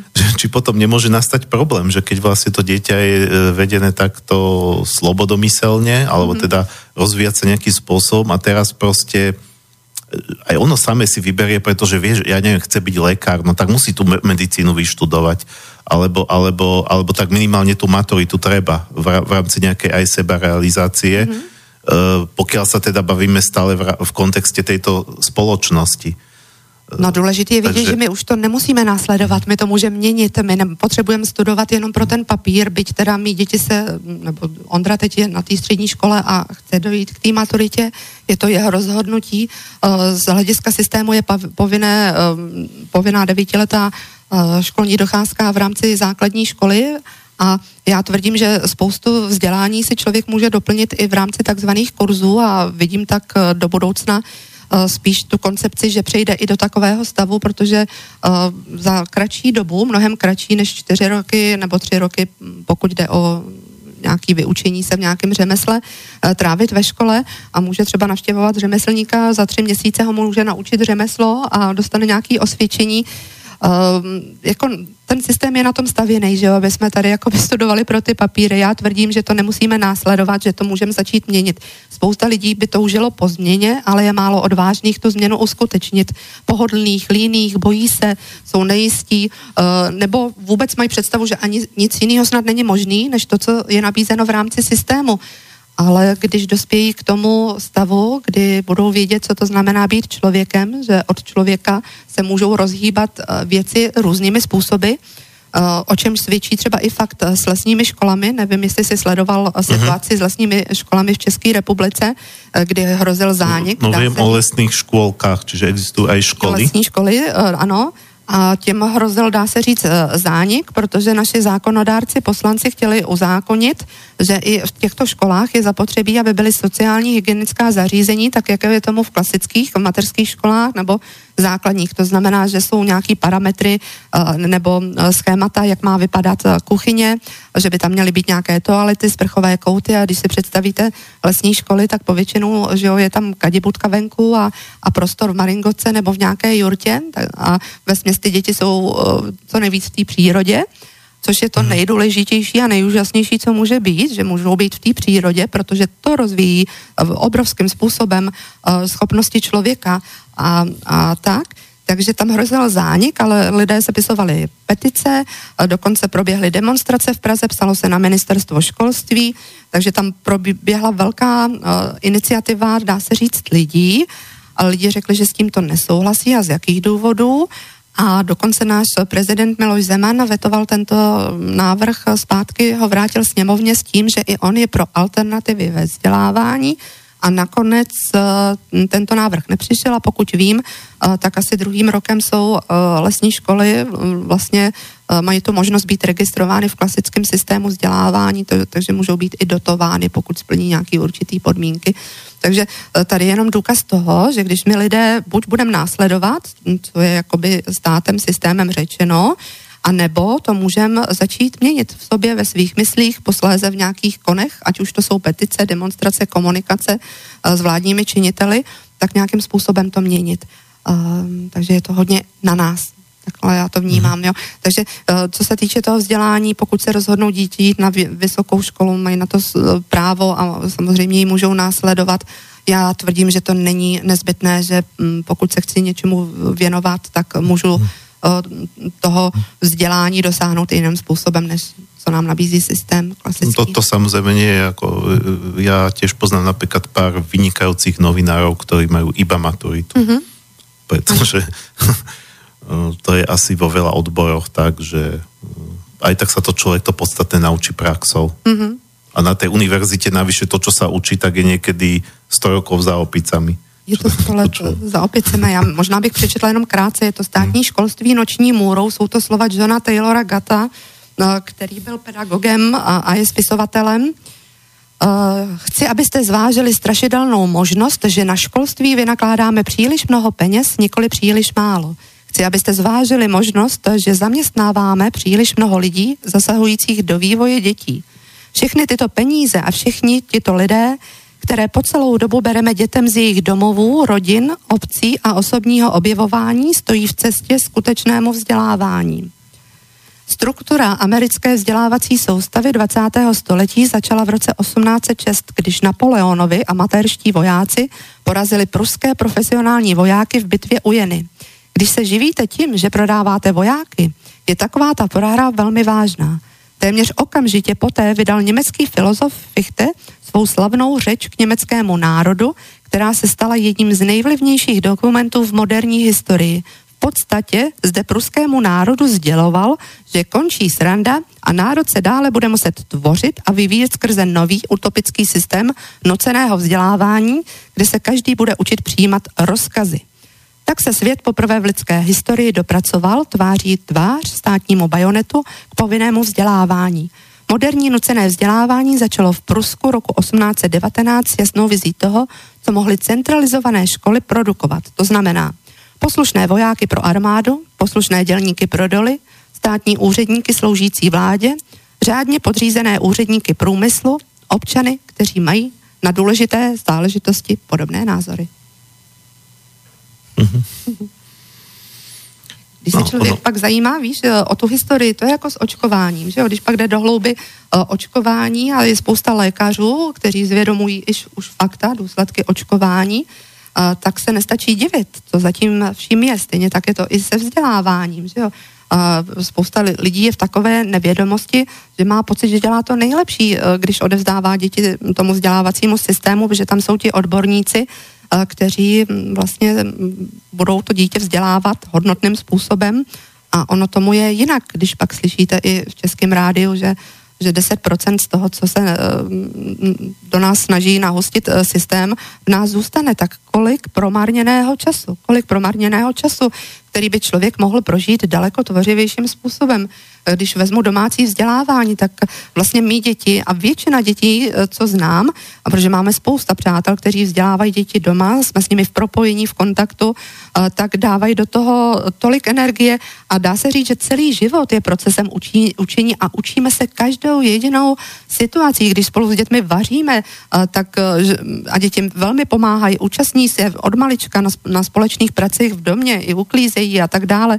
To je další důležitý fakt, vést děti k tomu, aby jsme se starali společně o ten prostor. Tak když vaříme, tak taky používáme uh, měrné jednotky, že jo, tady máme uh, eh, 500 gramů mouky, tady máme dát jeden a půl hrničku toho, takže se učíme i tímhle s tím způsobem matematiku, do toho no, dovednost uvařit něco dobrýho a skloubí se takhle hodně věcí najednou.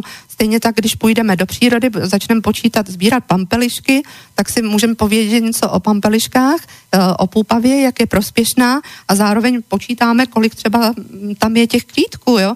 A člověka to baví, to je těž, těžší ho to a vlastně mm, dá se říct si to, co jakoby mm, vyžaduje systém, aby děti uměly, dá se zvládnout i během jednoho měsíce, když to vezmu z toho půl roku, dítě je připraveno portfoliově znalostně k tomu uh, přeskoušení pololetnímu a má de facto spoustu času, uh, když ho některé věci baví, ponořit se do hloubky a je také spousta věcí, které systém nenabízí k rozvíjení se člověka a tomu se může věnovat, co ho z hlouby duše zajímá, má na to prostor, má chuť se učit, jo, takže to je další jakoby takový plus. No.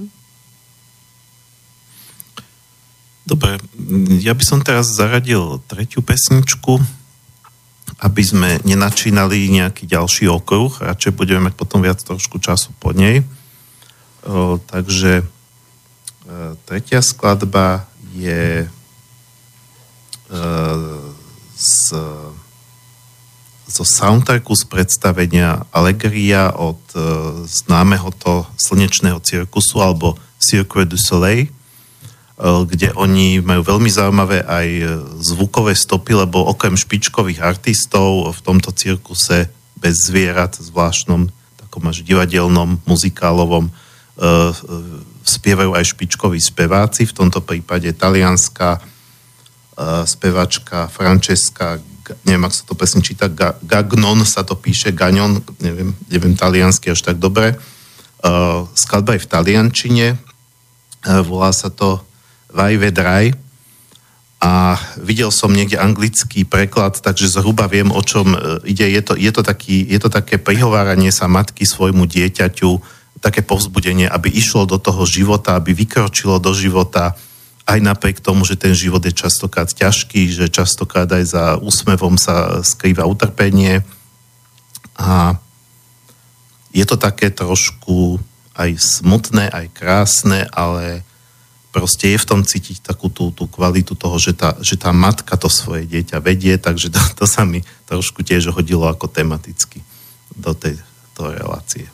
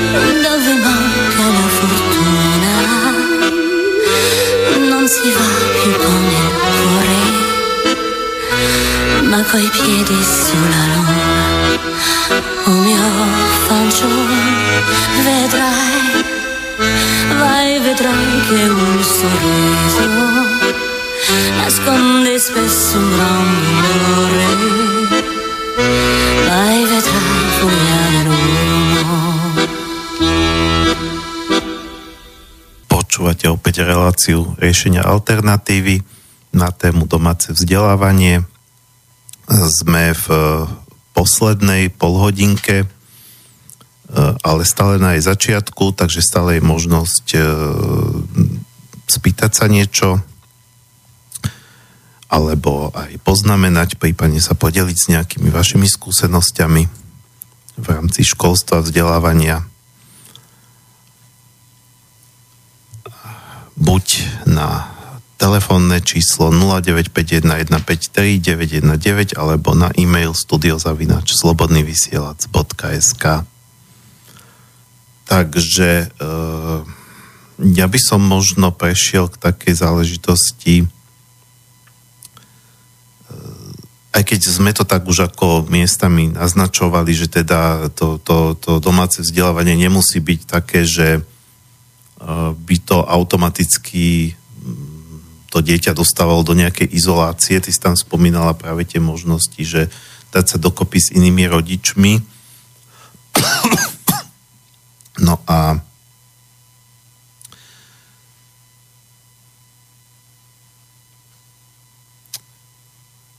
ja len tak trošku uvažujem, že mm, viem, že niekedy je dosť, dosť ťažké všeobecne aj v, uh, a mal som tu napríklad aj takých hostí, ktorí sa snažili budovať niečo komunitné, alebo aj poznám takých ľudí a nevyšlo im to, Uh, ja sám som mal kedysi takú myšlienku a snažil som sa ju trošku ako propagovať a tiež to nevyšlo, aj keď uznám, že malo energie som do toho dával a nenašiel som vhodných spojencov, aby sa to nabalilo, uh, ako um, zakladať také, také niečo ako také rodičovské kluby svojpomocné, ako v, v, v Čechách existuje tá, že národ sobie, a poznám jedného pána, ktorý má takú iniciatívu, že dôchodci dôchodcom, to je tiež v Čechách, že vlastne dôchodcovia si tak navzájom svoj pomocne pomáhajú. No ja som mal takú podobnú myšlenku, že rodičia.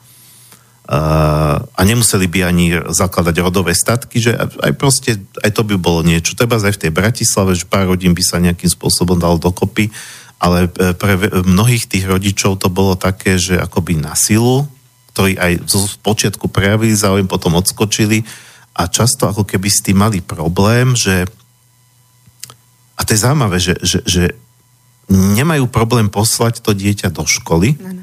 ale majú problém, povedzme, že by sa tomu dieťaťu venoval nejaký iný rodič. Mm-hmm. To je pre taký zvláštny paradox. Mm-hmm.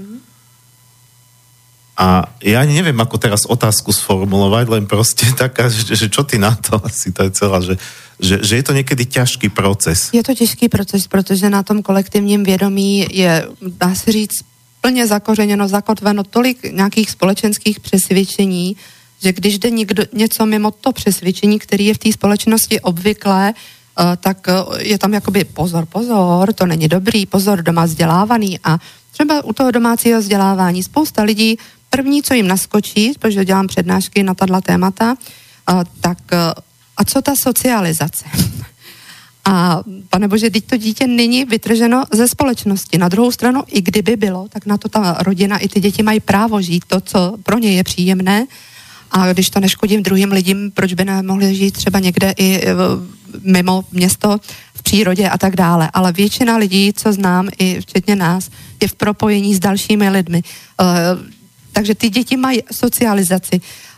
Dá se říct, že v tom nejužším kruhu dvou, tří lidí, eh, mělo by to být v té rodině, získávají základní návyky toho, jakým být člověkem. A samozřejmě pak každý jediný příklad naší společnosti, našeho souseda, prodavače v obchodě, řidiče kamionu, každý jediný dáváme příklad našim dětem svým chováním, jo.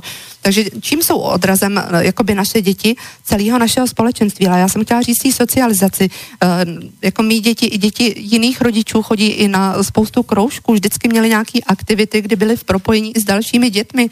Mají kamarády, kteří třeba naštěvují klasickou školu a scházejí se, jezdí spolu na kole nebo vytváří nějaké svoje, svoje aktivity, takže jsou v propojení s dětmi různého věku a zároveň vznikají krásné vazby mezi nimi a třeba i staršími lidmi. Jo? takže eh, naopak je to úžasný, že tam se to ne, neomezuje převážně jenom na ty vrstevníky, ale děti jsou propojený s dalšími dětmi různých věkových kategorií mnohem víc tomhle, tom, při tomhle způsobu života a i eh, s dalšími lidmi, jo, dá se říct prarodiči a sousedy, kteří jsou třeba staršího věku a podobně.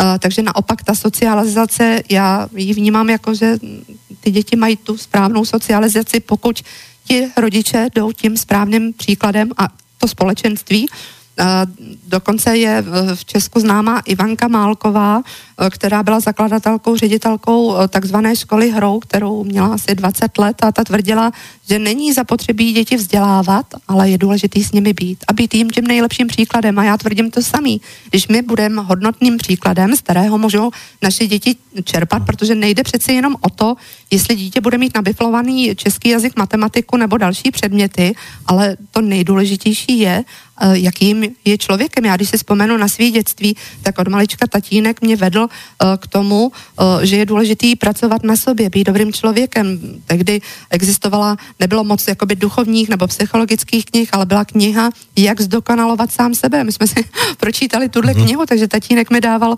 úžasný uh, odkaz a když tam byla uh, řeč, když jsem četla z té vedické doby uh, s tím orlem, ta, ta epizodka, kdy to dítě vidí jakoby z výšky tu zemi, jak je to důležitý pro jeho další rozvoj, tak stejně tak spousta rodičů, zvláště mužů, když to pozoruju, uh, velice ráda chodí uh, na tury po horách, že jo. Uh-huh. A můj tatínek od malička prostě mě nosil v nůši jako, že jo, batole a chodili jsme eh, prostě po kopcích, kolikrát nestíhal ani kojení a další jakoby věci, hmm. protože mě vodil po přírodě. Eh, který rodič v dnešní době tohle to dělá? My jsme, uh, auta byly minimálně a když už, tak se jezdilo na víkendy někam na nějaký rodinný výlet a často jsme využívali, že jo, mě, jakoby hromadnou dopravou, jezdili jsme vlaky a tatínek byl úžasný v tom, že říkal, podívej, tamhle je tahle hora, to je Milešovka, jo, tamhle je tohle, tamhle, jak se jmenuje tenhle ten strom.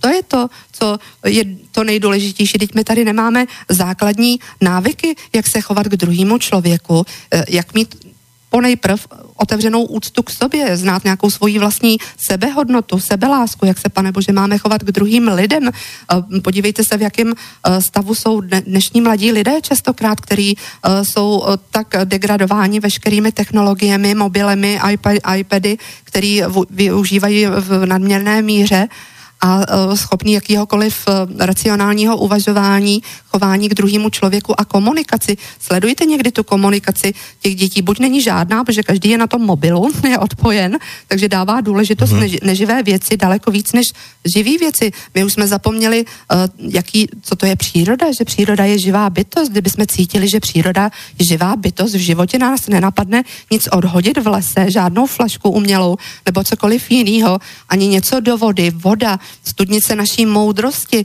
pramen života. Člověk 70% člověka tvoří z vody a my tímhle způsobem znečišťujeme přírodu, vodu, lesy, teď to není v pořádku. Takže my máme tolik co napravovat, uh, opravdu přemýšlet. My jsme zapomněli vůbec uvažovat nad těmihle uh, věcmi a já to mám ještě, uh, jsem cítila jako důležitý říct odkaz právě bývalého pedagoga uh, Johna Taylora Gata, který 30 let jsem učil v některých z nejhorších škol na Manhattanu a v některých z nejlepších.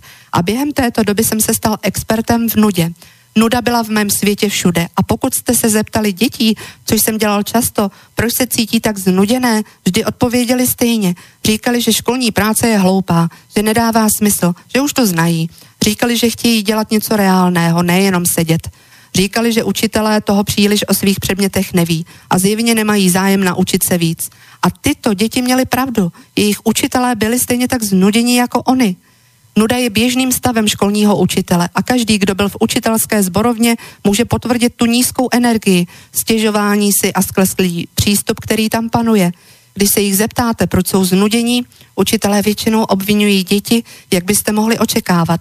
Kdo by nebyl znuděn učit studenty, kteří jsou hrubí a kteří mají zájem pouze o známky.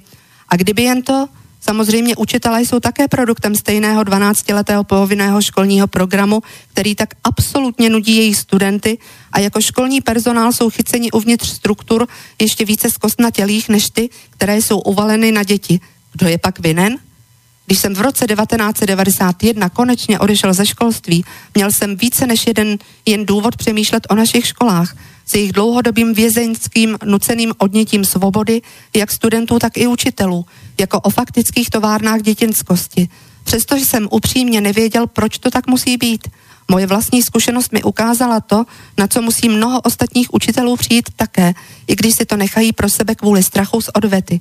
Kdybychom chtěli, mohli bychom jednoduše a levně upustit od starých hloupých struktur a pomoci dětem získat vzdělání spíše než jen dostat školní výuko. Mohli bychom podpořit ty nejlepší vlastnosti mládí, jako je zvídavost, dobrodružství, houževnatost, schopnost překvapivého vhledu, jednoduše tím, že bychom byli flexibilnější. Vzhledem k času, textům a testům, tím, že bychom dětem představili opravdu kompetentní dospělé a tím, že bychom dopřáli každému studentovi tolik autonomie, kolik potřebuje, aby mohl sám občas podstupovat riziko. Opravdu potřebujeme školy? Nemyslím tím vzdělání jen nucenou školní výuku. 6 hodin denně, 5 dní v týdnu, 9 měsíců v roce po 12 let. Je tato smrtelná rutina opravdu nezbytná? A pokud ano, tak k čemu? Neschovávejme se za čtení, psaní a počítání jako zdůvodnění, protože dva miliony šťastných dětí vyučovaných doma zcela jistě tyto, toto zdůvodnění dali k ledu. A i kdyby ne, značný počet známých Američanů nikdy neprošel, neprošlo 12-letou dřinu, kterou naše děti v současnosti prochází. A nic se jim nestalo. George Washington, Benjamin Franklin, Thomas Jefferson a Abraham Lincoln Někdo je samozřejmě vyučoval, ale nebyly produkty školního systému a ani jeden z nich nematuroval na střední škole. Během většiny americké historie, historie děti všeobecně nechodili na střední školu, přesto vyrostly v admiráli jako Fargout vynálezce jako Edison, kapitány průmyslu jako Carnegie a Rockefeller, spisovatele jako Melville a Twain a Conrad, dokonce učence jako Margaret Mead. Ve skutečnosti až do nedávna lidé, kteří dosáhli věku 13 let, nebyli již považováni za děti. Ariel Durant, eh, která napsala společně se svým manželem ohromnou a velice dobrou vícesvazkovou historii světa, se šťastně vdala v 15 a kdo může ro- rozumět tvrdit, že Ariel Durant byla nevzdělanou osobou? odškolněná možná, ale ne nevzdělanou. A teď ty dobré zprávy. Jakmile pochopíte logiku za moderním školstvím, jeho trikům a pastím se dá poměrně lehce vyhnout. Školy trénují děti, aby se z nich stali zaměstnanci a spotřebitelé. Učte vaše vlastní děti, aby byli vůdci a dobrodruhy. Školy trénují děti, aby reflexivně poslouchali rozkazy. Učte vaše vlastní děti přemýšlet kriticky a nezávisle. Dobře vyškolené děti mají nízký práh nudy pomozte vašim vlastním vyvinout si vnitřní život, aby se nikdy nenudili. Nenabádejte je, teda nabádejte je, aby si vzali vážné materiály, dospělé materiály o historii, literatuře, filozofii, hudbě, umění, ekonomii, teologii, tedy o všech věcech, kterým se učitelé raději vyhýbají. Dopřejte vašim dětem dostatek samoty, aby se naučili užívat si vlastní společnost, aby vedli vnitřní dialogy. Dobře vyškolení lidé jsou formovaní tak, aby byli vyděšeni z toho být sami a proto vyhledávají neustálou společnost prostřednictvím televize, počítače, mobilního telefonu a prostřednictvím povrchních přátel, rychle nabitých a rychle opuštěných. Vaše děti by měly mít mnohem smysluplnější život a mohou. Nejprve se ale musíme probudit a pochopit, čím naše školy doopravdy jsou. Laboratoře experimentů na mladých myslích, výcviková centra zvyků a postojů, které korporátní společnost vyžaduje.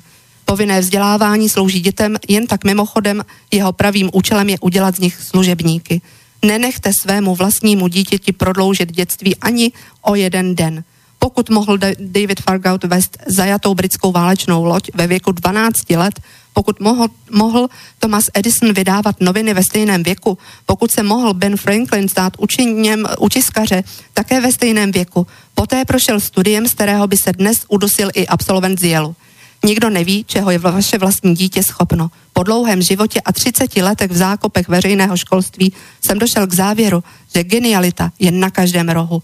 Potlačujeme svoji genialitu jen proto, že jsme ještě nepřišli na to, jak řídit populaci vzdělaných mužů a žen.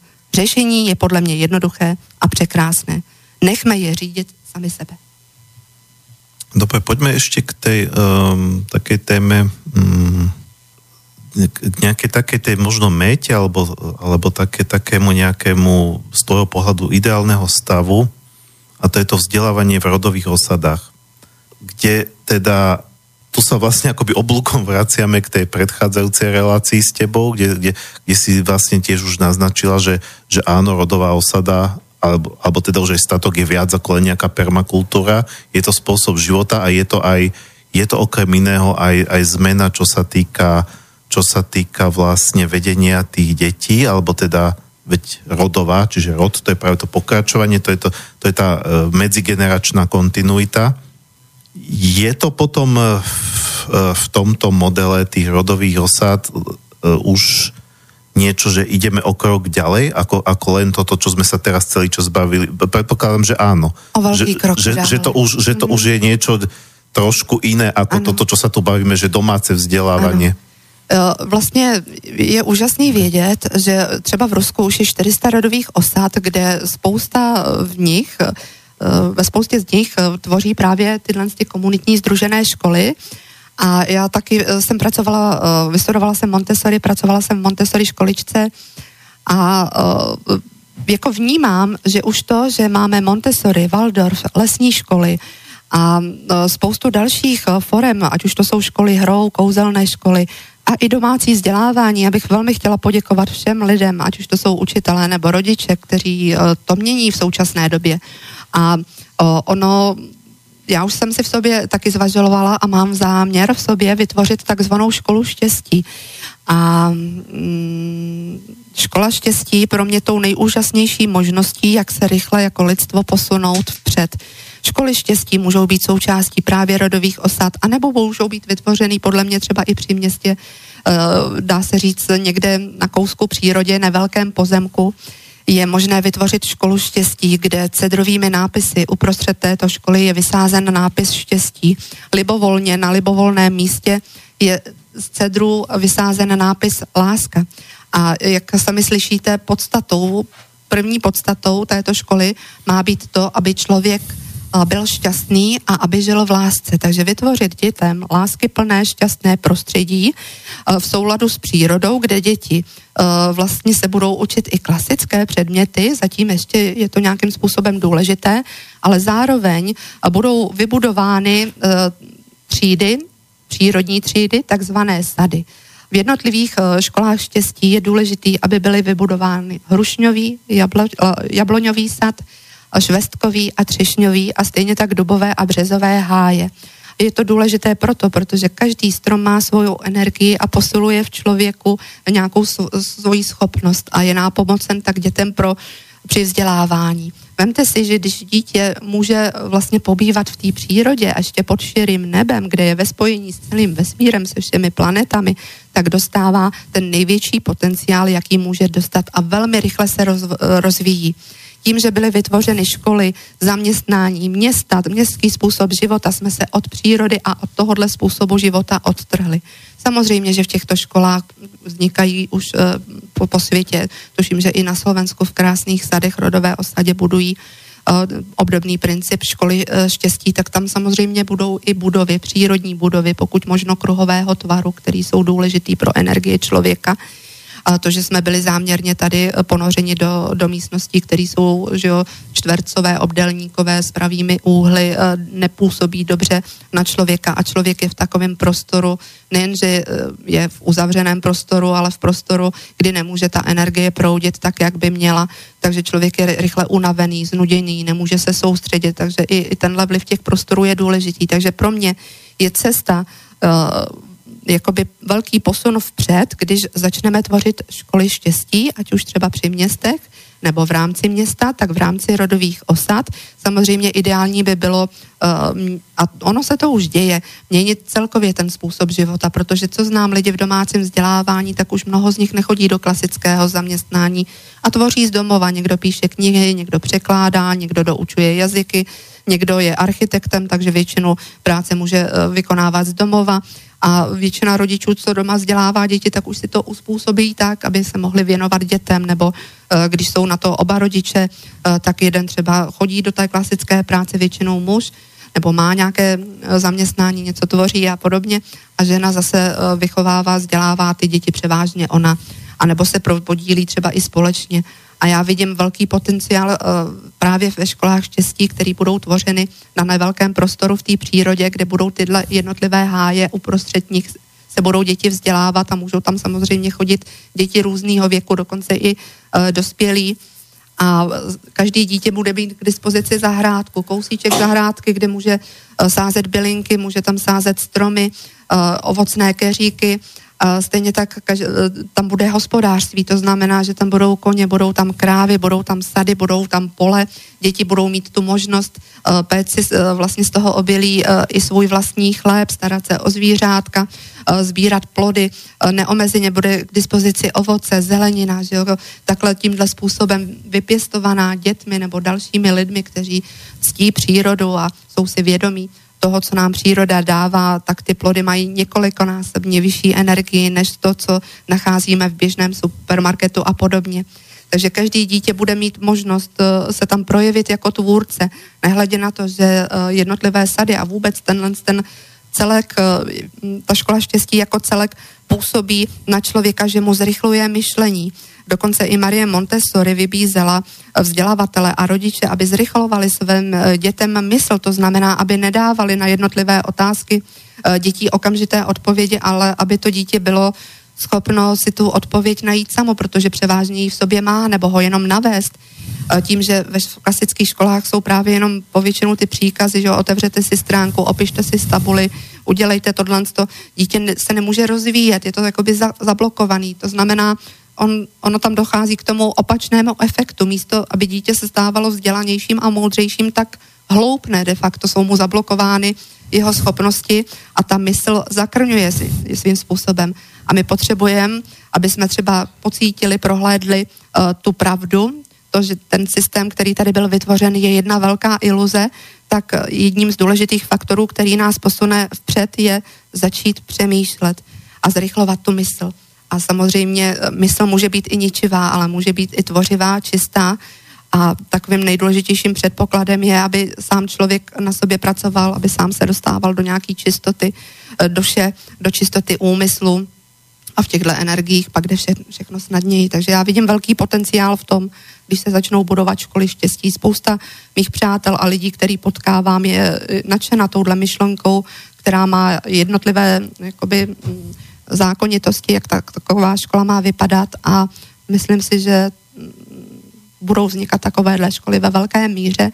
A vlastně to celé uh, alternativní vzdělávání už velmi směřuje uh, k tomu z tomu, nebo dá se říci, že uh, ve škole štěstí jsou obsaženy střípky z jednotlivých jako alternativních směrů, ať už Montessori, Waldorf, a podobně, takže, nebo lesní školy, které právě nabízejí ten prostor dětem uh, učit se v té přírodě a pobývat v ní za jakéhokoliv počasí, to je něco úžasného. Takže já, já vnímám, že se věci mění a budou se velmi, velmi razantně měnit dál, protože už ten stav, který je v naší společnosti, je neudržitelný. A co je takovým důležitým nebo důležitou věcí, kterou bychom měli dělat, tak navrátit naší planetě Zemi po dobu ráje, jaká tu kdysi dávno byla. Takže máme co dělat, aby jsme uzdravili sebe, uzdravili naši matičku zem a začali konat jako opravdový člověk. Mm-hmm. Si to povedala úplně na minutu presne, intuitívne asi. Uh, takže nemáme už viac času. Uh, ja len teda v krátkosti poviem, že uh, kým sa rozlučíme, čo bude tá posledná pesnička na záver,